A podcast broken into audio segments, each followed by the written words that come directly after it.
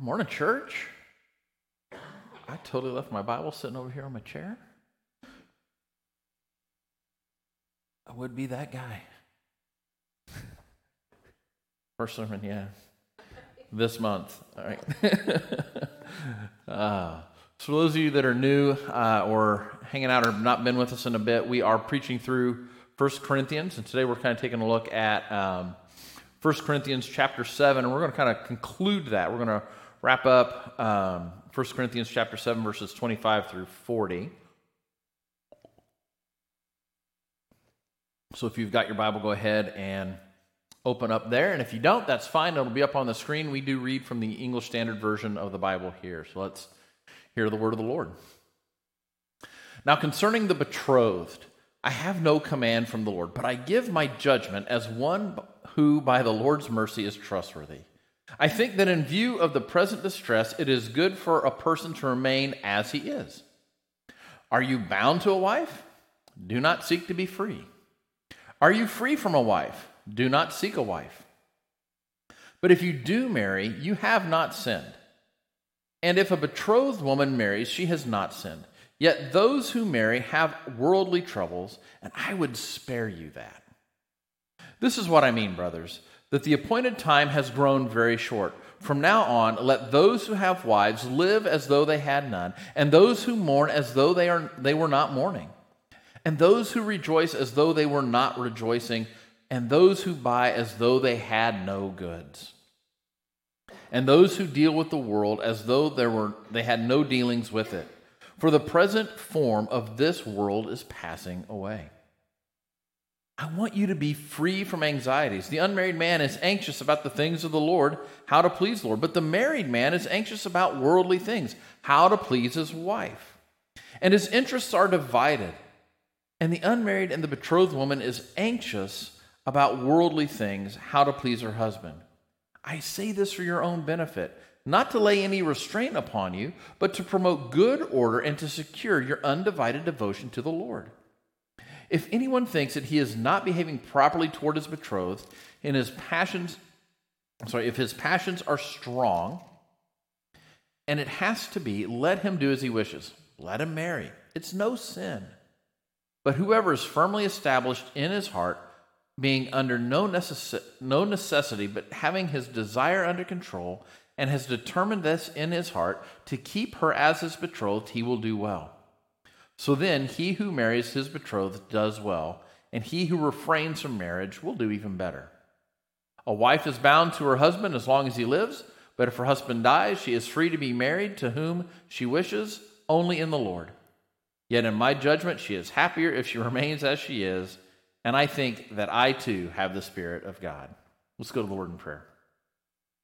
Father, we thank you so much for the day you've given to us. We thank you for this time to be in your word and to worship you through the hearing and through the response to your word. And I pray, Lord, that as we, we enter into this time, that you'd put me aside, that you let the words that are, that are here to be your words, that you would just speak to our hearts through the scripture, and that you would, uh, you would really just convict us, you would, you would challenge us, and you would have us think deeply on your word. Father, I pray that as we look at this, that you would provide for us solid application so that we may serve and glorify you better. And it's in Jesus' name I pray. Amen. So, chapters 7 through 11 of 1 Corinthians are, are interesting because they're really this section on practical Christian living, right? It's, it's advice from Paul. Um, and, and all of the advice here that Paul brings to us comes from his views really about the end time. There, he talks about that. Um, if, where to go? Uh, he's talking about how he, he thinks about the end times, that, that he believes that Jesus is coming back at any time. And, and that's how he wants to, to think about this. And, and he was wanting us to realize that too, that, that it's this whole idea that Christ's return could be at any time, and we need to live as that. And this section here starts out with Paul addressing sex and marriage, right? In, in verses 1 through 24, that's where he begins. That because much like the world today, the people of Corinth mistakenly placed their identity in their sexuality right that this was this was where they were kind of convoluted and, and misguided and, and so all of sections verses 7 through 1 through 24 deal with how to live for christ within your marriage And then beginning in verse 25, he's got this advice that is directed toward those who are single or widowed or looking to be married. Now, Paul addresses the betrothed. And typically, when he's addressing the betrothed, he's addressing young ladies who are eligible for marriage. Um, sometimes that term might mean in, in, the, in, the, in the writing here that, that you're already promised in marriage to somebody. Think back like Mary and Joseph, Luke chapter 2.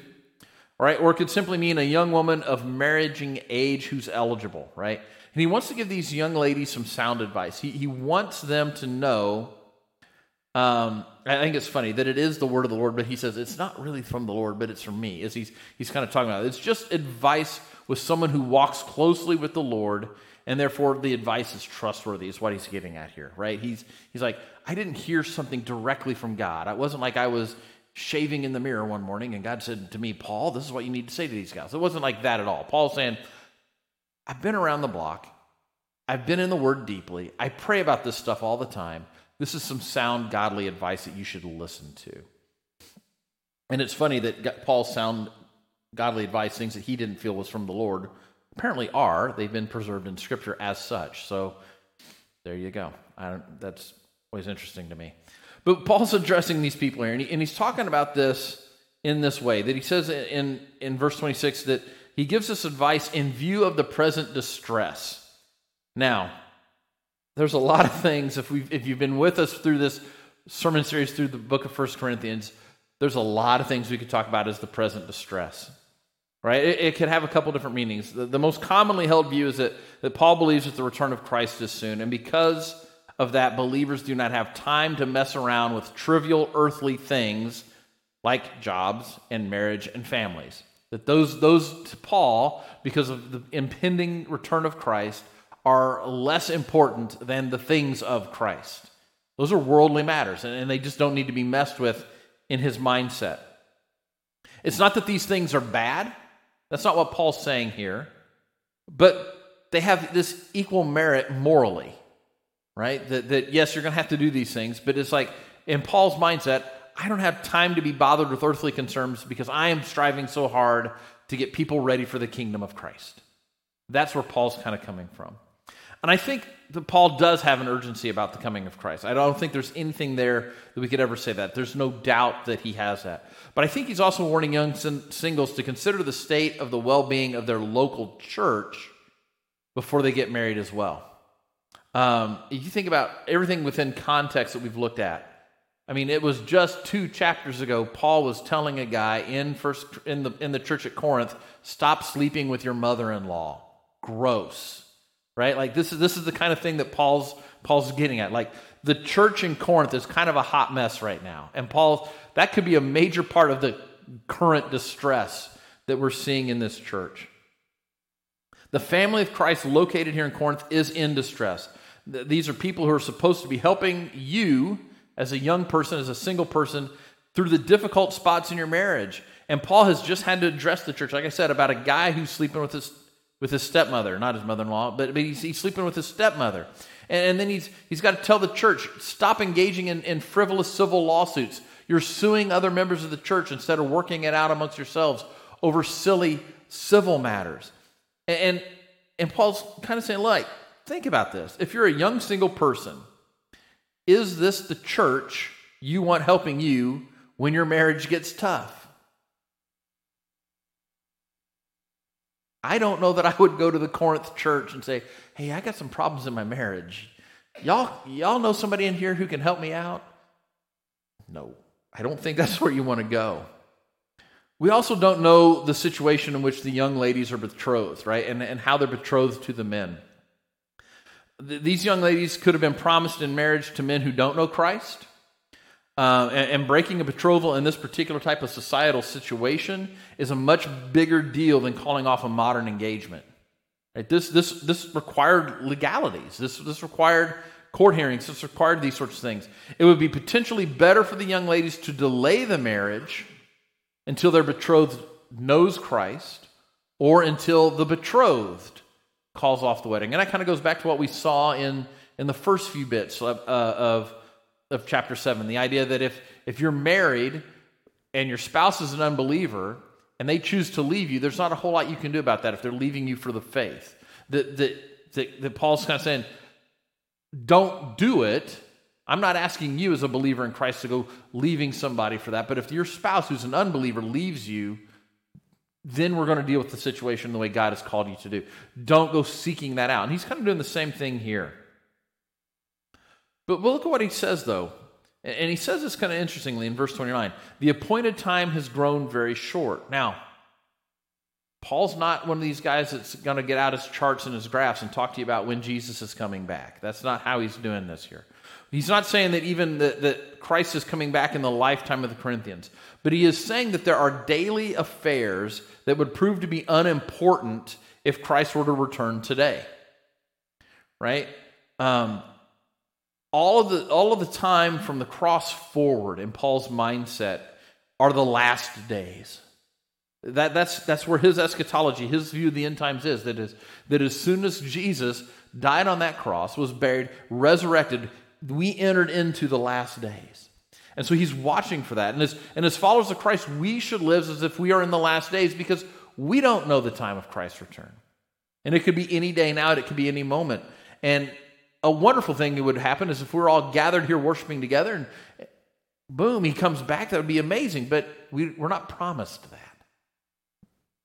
And so, what he's saying here to, uh, to us is, is that our day to day affairs, those are all a part of this world. They're not eternal, right? Because they're not eternal, we have to prioritize them accordingly. We've got to focus on kingdom matters rather than on worldly dealings. And that's what Paul's getting at. And, and as part of that, Paul is then urging believers to remain as they are, whether they're married or whether they're single. Live as God has stationed you in life so that you can best serve the kingdom. And it's really easy to think about it because because we can become very encumbered by the day to day affairs of the world. And as that happens, our focus moves from the kingdom of God to our day to day affairs. Married people carry the burdens of their spouses. Leah gets sick. I feel it, right? It burdens me. Leah's family's going through some stuff. It burdens me right? When, when things are going on on my side of the family, it burdens Leah. We become unencumbered or we become encumbered by this stuff. And, and that's not bad, but it's just something that can pull us away from the kingdom affairs. And that's what Paul's getting at here. That, that married people carry the burdens of their spouses, parents carry the burdens of their children. I, am I'm, I'm looking out and I'm, I'm seeing moms in this, in this congregation that I know I have spent time in prayer with them and watched them weep over their children's burdens.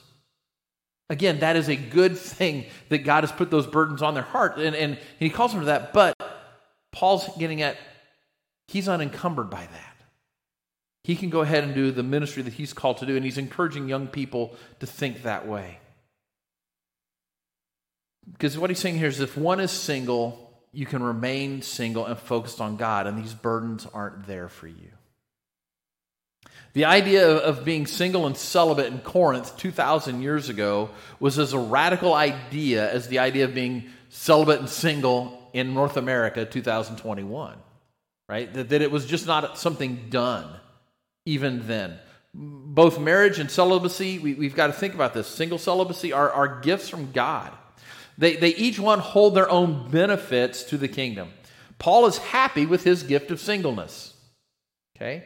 It allows him to be single mindedly devoted to the work of the kingdom. Not everyone has the gift of singleness, just like not everyone has the gift of marriage. Neither one is bad, neither one is a worse condition than the other. They are different states that allow for different ministries. And I think that's important for us to understand. We were having this conversation about this too that, that sometimes these gifts are not permanent right? You can have a gift of singleness for a time, a gift of marriage for a time. And if you're widowed, then a gift of singleness again for a time. God's going to use these things in your life so that you can better minister and better proclaim the gospel to other people. Verse 36, the direction moves here a little bit from advice to the ladies to some advice to guys, right? Now, there's some different, differing, differing views on what's meant here when he says, if anyone thinks he is not behaving properly towards his betrothed, right? Some think it's kind of a reference to the young men and how they treat the young women they are betrothed to. Others think that it's about the fathers who have made the arrangements for their daughters' marriages. I want to caution us here. We really don't want to read modern dating, modern engagement, modern marriage concepts into Scripture. That's not how marriages worked 2,000 years ago, ancient Near East. That's not how it worked. Um, so we don't want to read that into it. But I think there are some things to be thought about from both sides of that argument. I, I, I think that if we're talking about single young men, single young men need to treat the young women in your life as though they are sisters in Christ. Paul gives that direction to Timothy right? They're your sisters in Christ, and they're your sisters in Christ until they're not your sisters in Christ, right? If, if you're pursuing something with them, they're your sister in Christ until you say, I do, right? That's how that works. That's what he's getting at here. Don't be toying with the affections of, of these young ladies. Don't keep them strung along in hopes of developing a relationship that you don't intend. All of this for young men is a reminder of 1 Corinthians 6:18's call to flee from sexual immorality. As well as Jesus' Sermon on the Mount section, he talks about oaths, right? And personal integrity. Right? He, Jesus is teaching in Matthew 5, and he starts with verse 37. He says, Let what you say be simply yes or no. Anything more than that comes from evil. And if guys are not dealing with young ladies in a manner that it's yes and no, or you're playing along or you're stringing them along, that comes from evil. It's not good for you, not good for her, not good for the church. Definitely hurts the witness of Christ in your life. Got to be cautious of these things. For fathers, parents in general, right? This is an opportunity to, to have some deep and biblical discussions with your sons and daughters about marriage. And, and honestly, I think the earlier they start, the better they start for you and I would think about like this. Just think about beginning by, by reading through passages like 1 Corinthians 7, Matthew 19, Ephesians 5, Colossians 3, 1 Peter 3, Hebrews 13. Let's look at these New Testament passages on marriage and what that means. Now, this isn't necessarily about speaking to your children about your expectations for marriage, but it's about teaching them what God's expectations for marriage are right? This is, this is your call to have discussions about whether or not is calling your children to marriage. He may wish them to be single for the sake of the gospel. He may wish them to be single for a period of time for the sake of the gospel. And these might be some hard conversations to have, right? Because as families, we all want to see children in our families have a spouse, have kids, right? We, we want to see this. It's, it's the idea of, of even carrying on the lineage. You know, I, I, would love to think that, that Leah and I could have another little little prat brat running around the place, you know, but God's not given us that yet. But what we got to think about is, is the idea that, that God may have something different planned for them, and we have to be okay with God's plans more than we have to be okay with our plans. And that's tough. That's a humbling moment to know that, that God has something bigger in store for the people I love than I have in store for them. And accepting that, that I have to be okay with that. That's what we're being called to here. And, we, we got to stop and think about some of these things. Verses 39 and, and 40, Paul's going to close out the chapter with advice to widows. I, I, in the last six years, have have grown to have a heart different for widows than I ever thought I would. And, and most of this is probably at the time that Paul's talking about this, it's probably directed towards young widows, right? And, and all of this advice is that's given to the betrothed would apply to the widows as well. But the biggest thing he says here is that if you are widowed and seek a spouse, seek one who's dedicated follower of Jesus Christ. If, if you are a follower of Jesus Christ, and, and, and you were widowed out, God's saying, seek somebody who's a dedicated follower of Christ. He kind of gives the uh, let them seek someone they choose kind of idea here instead of having an arranged marriage for them, right? Let them, let them seek this out. This would apply to those who are single as well, right? That seek out that, that dedicated follower of Christ. If you claim Jesus in your life and, and, and you're claiming to want to serve Jesus and dedicate your life to Jesus, and you seek out somebody who's not a follower of Christ to be engaged in a marriage to, this is going to be a problem. It's not going to, it's not going to go well. And Paul's giving us this, this warning to heed because of that. So, we look at this, what are some things we can take away from this? What, what can we take away from 1 Corinthians 7 25 through 40 here? I think one of the things we need to remember is that both singleness and marriage are good gifts. Paul refers to them back when we, when we look at this. Um, 1 Corinthians 7 6 and 7. He says, Now as a concession, not a command, I say this I wish that you were uh, all as myself as I am. But each one has his own gift from God, one of one kind, one of another. These are gifts from God. Whether you're single, whether you're married, whether you're widowed, is as hard as that, that is to take, the spot that you've been placed in in your life is a gift from God. And God is a giver of good gifts. Marriage is an amazing gift from God, right? He saw fit to provide for us helpmates through marriage. From the beginning of time, marriage has been a central concept of the blessing of God. But God is still the giver of good gifts, and singleness is an amazing gift from God. Being single and celibate is a gift from God. Scripture is saying that, that, it's, that it's good to be single and it's good to not be sexually active while single. That's the biblical norm, not the world's norm, right? That, that the biblical norm here is a gift from God. Singleness is a good gift from God. And there are New Testament heroes that we can look at, like John the Baptist, Paul, Silas, Luke, Titus, Apollos, Lydia, Phoebe, and then Philip, uh, his four unmarried daughters, who used their singleness to further advance the kingdom of God. That, that those who are single can use that singleness to the glory of our God. They can use that singleness to, to advance the kingdom. Right now, if you're single, it's not a sin to want to be married. That's okay. Right? It's not a sin to desire marriage. But singleness shows that you trust God to work good in your life, and you really do have that.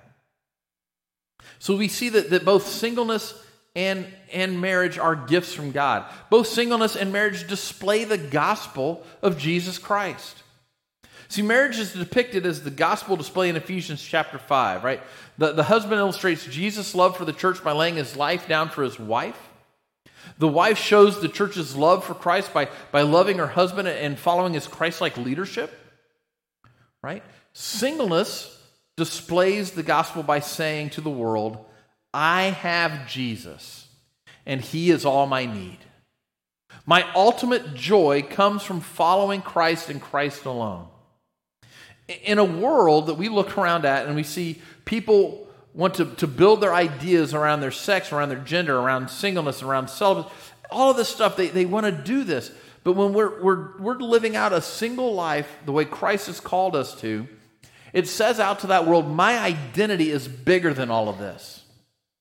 My identity comes from the one who created all of the universe, and it's firmly grounded in Him.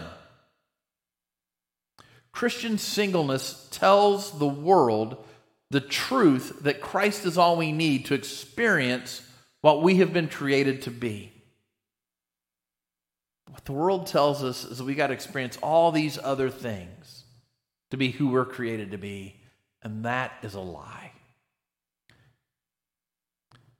So we see that, that singleness and marriage both display the gospel. Both singleness and marriage bring glory to God.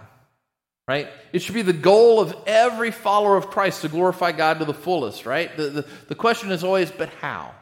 How can I glorify God to the fullest? Well, whether we're married or whether we're single, we honor God with our bodies. Right? We've been commanded to flee from sexual immorality. This doesn't just mean having sex outside of marriage. Right? This includes sexually desiring beyond your marriage. Right? God designed sex within the bonds of marriage for procreation, unification, and recreation for the couple in the marriage. But in, in all of this, it's about serving the other person. Right? It's never about, here's what you must do to please me. It's always about, how can I please you? And so, so marriage and singleness both honor God and glorify Him through us honoring God with our bodies. And whether you're single or whether you're married, know that your bodies were formed and fashioned by God. Right? We live in a broken world, which means that we have broken bodies with broken desires. But the good news is that Jesus came into this world to sacrifice his body so that we could be made new in him. Right? God did not leave us in our brokenness.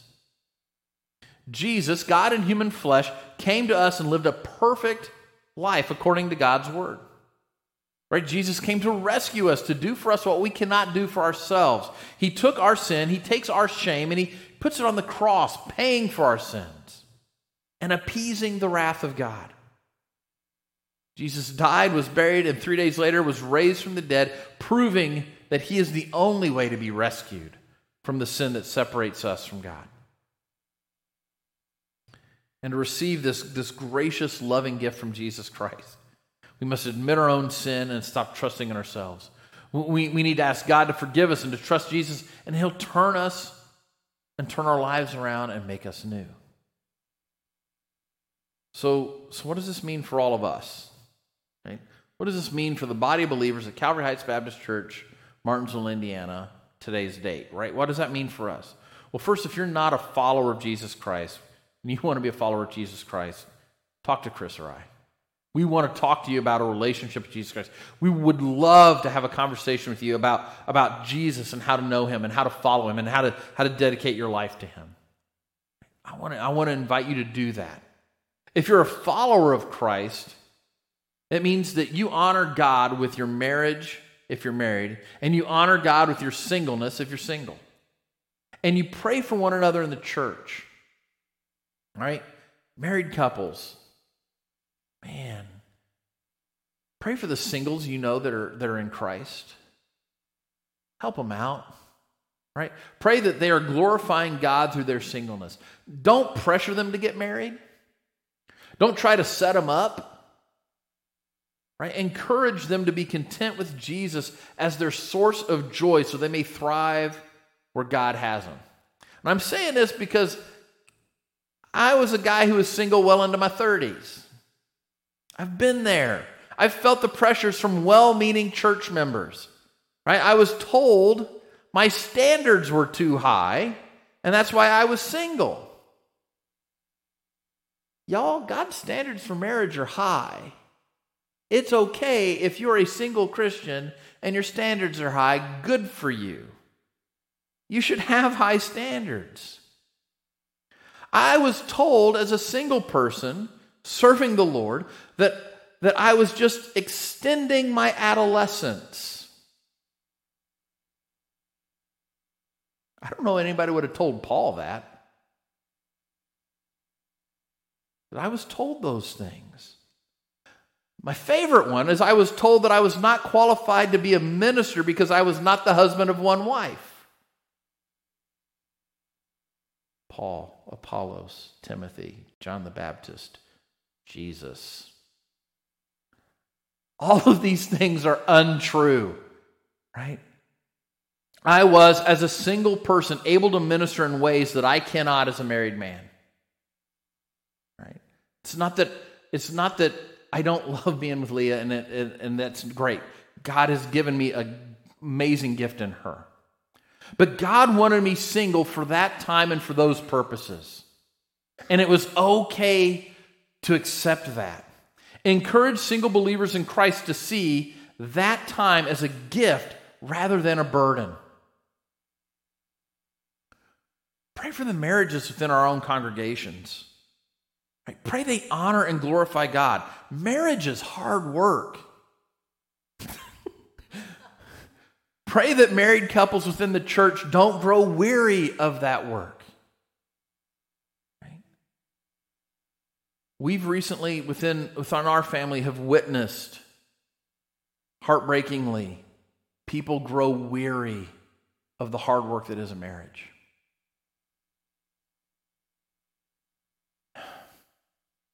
And it hurts. It hurts us to see loved ones throwing away a gift from God.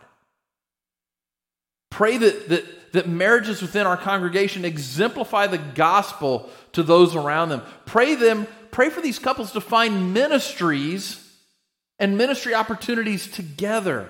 Pray that they honor and encourage their spouses in such a manner that, that the passion they share for one another is evident and obviously from the Lord God Himself.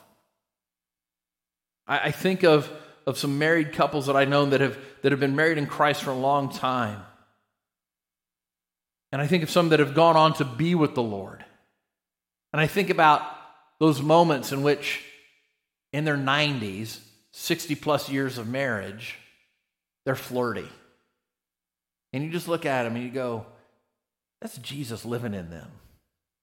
They're not flirty just for the sake of flirty, but they're flirty because they love one another and they, and they, they want to see the other person have joy in that marriage. Pray that, pray that the young marrieds in our church get to that point, right? Pray that, pray that they honor God and that their marriages are obviously made by Him. Pray from those within the church that have lost a spouse. As I said, this has been the last six years something that's really afflicted me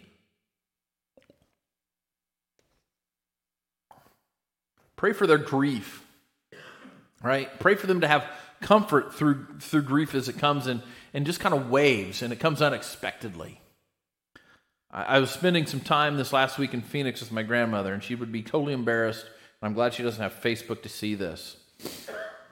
But I watched this last week is this woman who has been widowed twice in her life. I watched as moments of grief. We're, now 15 years after her second husband passed away. And I'd watch as moments of grief would still just creep up unexpectedly. You don't know when it's going to hit them. They don't know when it's going to hit them. Pray for them to have that kind of comfort. Pray that they hold no bitterness because of the circumstances in which they lost their spouse. Pray for them to find joy in Jesus Christ and Jesus Christ alone and pray for them to find opportunities to minister to others in ways that only those who have had their experiences can minister to others with. As a church, pray for us all together that we see that our marital status is a gift from God, whether we're single, whether we're, we're, we're married, whether we've been widowed. As, as odd as that sounds, Pray that we see these things as a gift from God and a gift from God that displays the gospel and brings Him glory. And pray as a church that we live that out for the rest of our community to see so that they may see Jesus at work in our lives. Let's go to the Lord in prayer. Father, I thank you. I thank you so much for this time we've had to just be in your word. I thank you for gifts like singleness and like marriage. I thank you for um, the ability to use those gifts that you have given us as a way to honor you, to glorify you, to live out the gospel for your sake. Father, I pray that as we go from here, as we step outside the walls of, of Calvary Heights Baptist Church and we step into the community of Martinsville, Indiana, and Morgan County, you would teach us to live where we are for you. Teach us as a, as a congregation to pray for one another, to lift them up, and to, to hold them close in prayer. Pray for the singles within our congregation and, and the widows within our congregation that they would they would be able to, to glorify and minister to people in ways that those of us who've not been through that can't do. Father, for the married couples, we pray that as, that as, as ministry teams, that you've designed us to be, that we would, we would be able to present the gospel out and share with others.